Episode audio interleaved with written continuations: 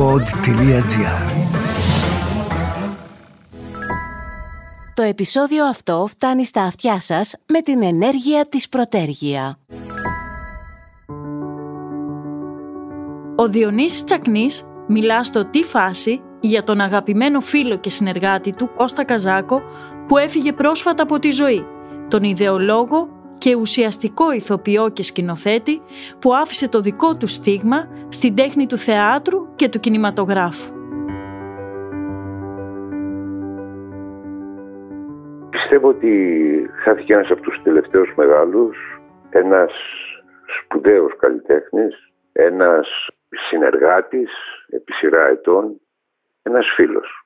Η απώλεια του Κώστα Καζάκου είναι ήδη αισθητή, είναι ήδη ηχηρή και θα γίνει ακόμα πιο μεγάλη και πιο ηχηρή περνώντας τα χρόνια.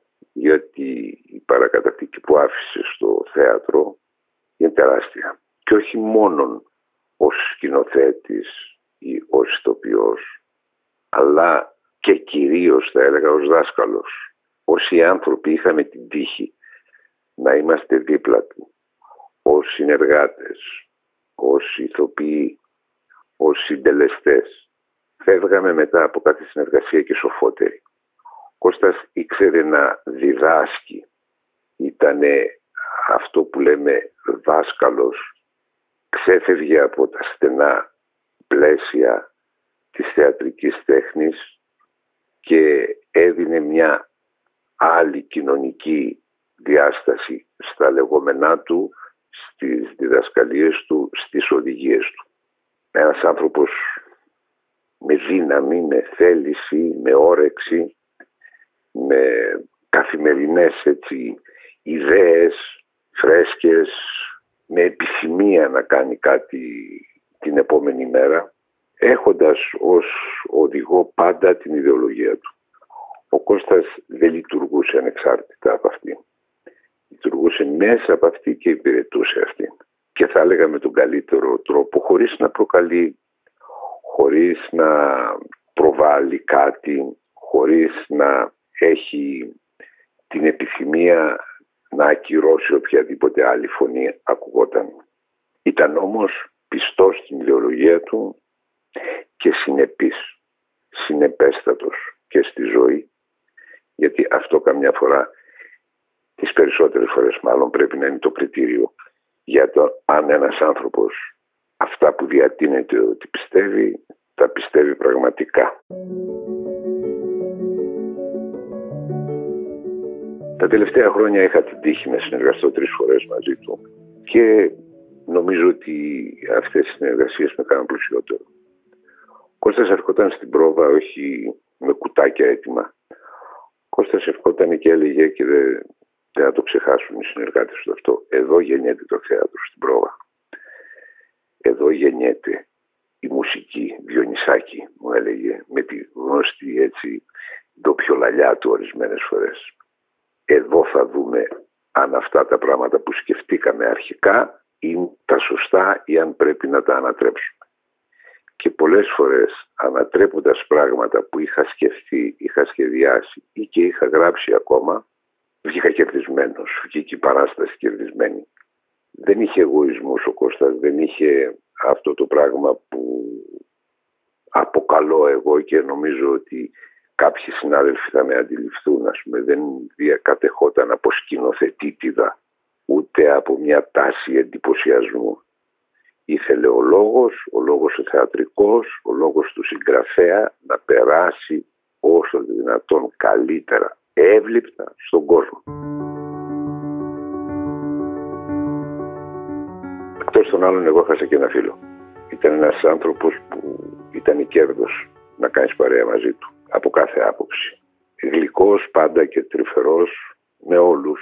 Δεν νομίζω να υπάρχουν άνθρωποι που να έχουν ενστάσεις για αυτά τα πράγματα που λέω και όσοι είχαν την τύχη να τον δουν από κοντά καταλαβαίνουν ότι η ευγένειά του, η καλοσύνη του, ο τρόπος με τον οποίο ακόμα ακόμα ε, πρόβαλε κάτι διαφορετικό, μια διαφωνία ενδεχομένως κτλ. ήταν χαρακτηριστικός των αρχών του, ας πούμε, χαρακτηριστικός τρόπος του τι πραγματικά άνθρωπος ήταν ο Κώστας Καζάκος. ώρες θα μπορούσε να μιλήσει κανείς και με αστεία και με αστείες πλευρές και με σοβαρές και με ευχάριστες και με δυσάρεστες αλλά θα έλεγα ότι αυτό που μένει στο τέλος είναι το έργο του και το έργο του δεν μπορεί να το αμφισβητήσει κανείς. Το ξέρουν καλύτερα οι μαθητές του, οι ηθοποιοί του, οι συνεργάτες του. Με τον Κώστα κάναμε τρεις παραστάσεις. Έχουμε ξαναβρεθεί, αλλά τα τελευταία χρόνια μιλάω, κάναμε τρεις παραστάσεις σε έργα του Μπρέχτ. Ένα ανέβασμα στο Κρατικό Θέατρο Βορείου Ελλάδος, τον Αφέντη Πούντιλα και το δούλο Μάτι. Ο Αφέντης Πούντιλα και ο δούλος του Μάτι είναι ο τίτλος. Το ξαναανεβάσαμε και με δική μου συμμετοχή.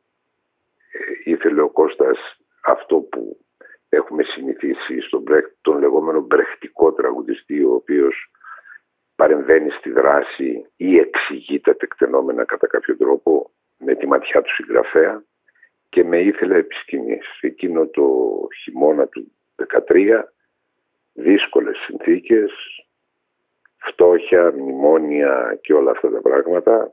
Και ο Κώστας είχε την απάντησή του μέσα από την τέχνη του, αυτή την τέχνη που υπηρετούσε με συνέπεια όλα αυτά τα χρόνια και έκανε μια παράσταση η οποία νομίζω ότι δεν είναι απλά ότι στέφτηκε από απόλυτη επιτυχία είναι ότι είχε κάτι να πει, κάτι να παρηγορήσει, ήταν ένας παρηγορητικός λόγος.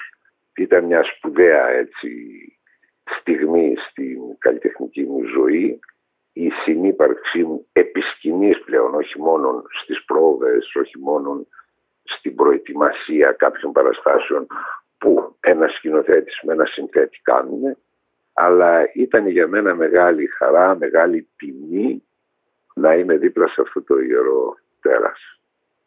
Ήταν πολύ γενναιόδωρος άνθρωπος ο Κώστας.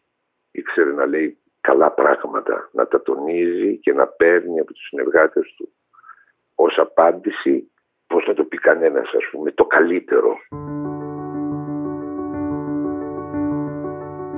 Η τελευταία παράσταση που κάνετε το χειμώνα του 16 νομίζω στο Δημοτικό Περιφερειακό Θέατρο της Πάτρας όπου ήταν και καλλιτεχνικός διευθυντής. Και κάναμε πάλι μια πολύ σπουδαία κατά τη γνώμη μου παράσταση το Γαλιλαίο πάλι του Μπέρτολ Μπρέχτ όπου εκεί στον ομώνυμο ρόλο ο Κώστας έκανε ένα ρεσιτάλ ερμηνείας καθήλωνε κυριολεκτικά ειδικά στο τελευταίο μονόλογο όπου μιλούσε ο Μπρέχτ. στην τρίτη γραφή του Γαλιλαίου πλέον για το ρόλο της επιστήμης συνολικά και πώς η επιστήμη πρέπει να είναι δίπλα στον άνθρωπο και να μην είναι κάτι το οποίο να στέκεται απέναντι ή να αδιαφορεί για τα ανθρώπινα. Ήταν ένας συγκλονιστικός ρόλος. Φέτος δεν πρόλαβα, δεν κατάφερα να δω την παράσταση που έκανε με εξαίρετους συναδέλφους πώς να σοπάσω και το έχω μέσα μου βάρος. Ήταν το podcast «Τι φάση» σήμερα με την Κυριακή Μπεϊόγλου. Σαν τον ήλιο της Ελλάδας δεν έχει. Συμφωνώ. Και σαν το SunSave βέβαια δεν έχει. Σαν τι; SunSave. Τη νέα υπηρεσία της Πρωτέργεια που σου επιτρέπει να παράγεις, να αποθηκεύεις και να διαχειρίζεσαι την ενέργεια του ήλιου. Σαν να λέμε ότι μπορείς να πληρώνεις και λιγότερα στο λογαριασμό ρεύματος. Όχι σαν. Με το SunSave βλέπεις πραγματική μείωση στο λογαριασμό σου. Μην περιμένεις. Με τη νέα υπηρεσία SunSave της Πρωτέργεια κάνεις την ενέργεια του ήλιου δική σου και βλέπεις διαφορά στον λογαριασμό σου. Μπες στο πρωτέργεια.gr ή κάλεσε στο 18311. Πρωτέργεια. Ισχύουν όροι και προποθέσει. Η μείωση στον λογαριασμό αφορά στις χρεώσεις προμήθειας ρεύματος και υποσυνθήκες προποθέσει και στις ρυθμιζόμενες χρεώσεις και δεν αφορά στις λοιπές χρεώσεις. Αρμόδιος ρυθμιστής ΡΑΕ. Τι φάση; Ειδήσεις και δηλώσεις που προκαλούν τον προβληματισμό, το γέλιο ή και τον θυμό μας. Μία προσωπική ματιά στην επικαιρότητα με την υπογραφή των ανθρώπων του pod.gr.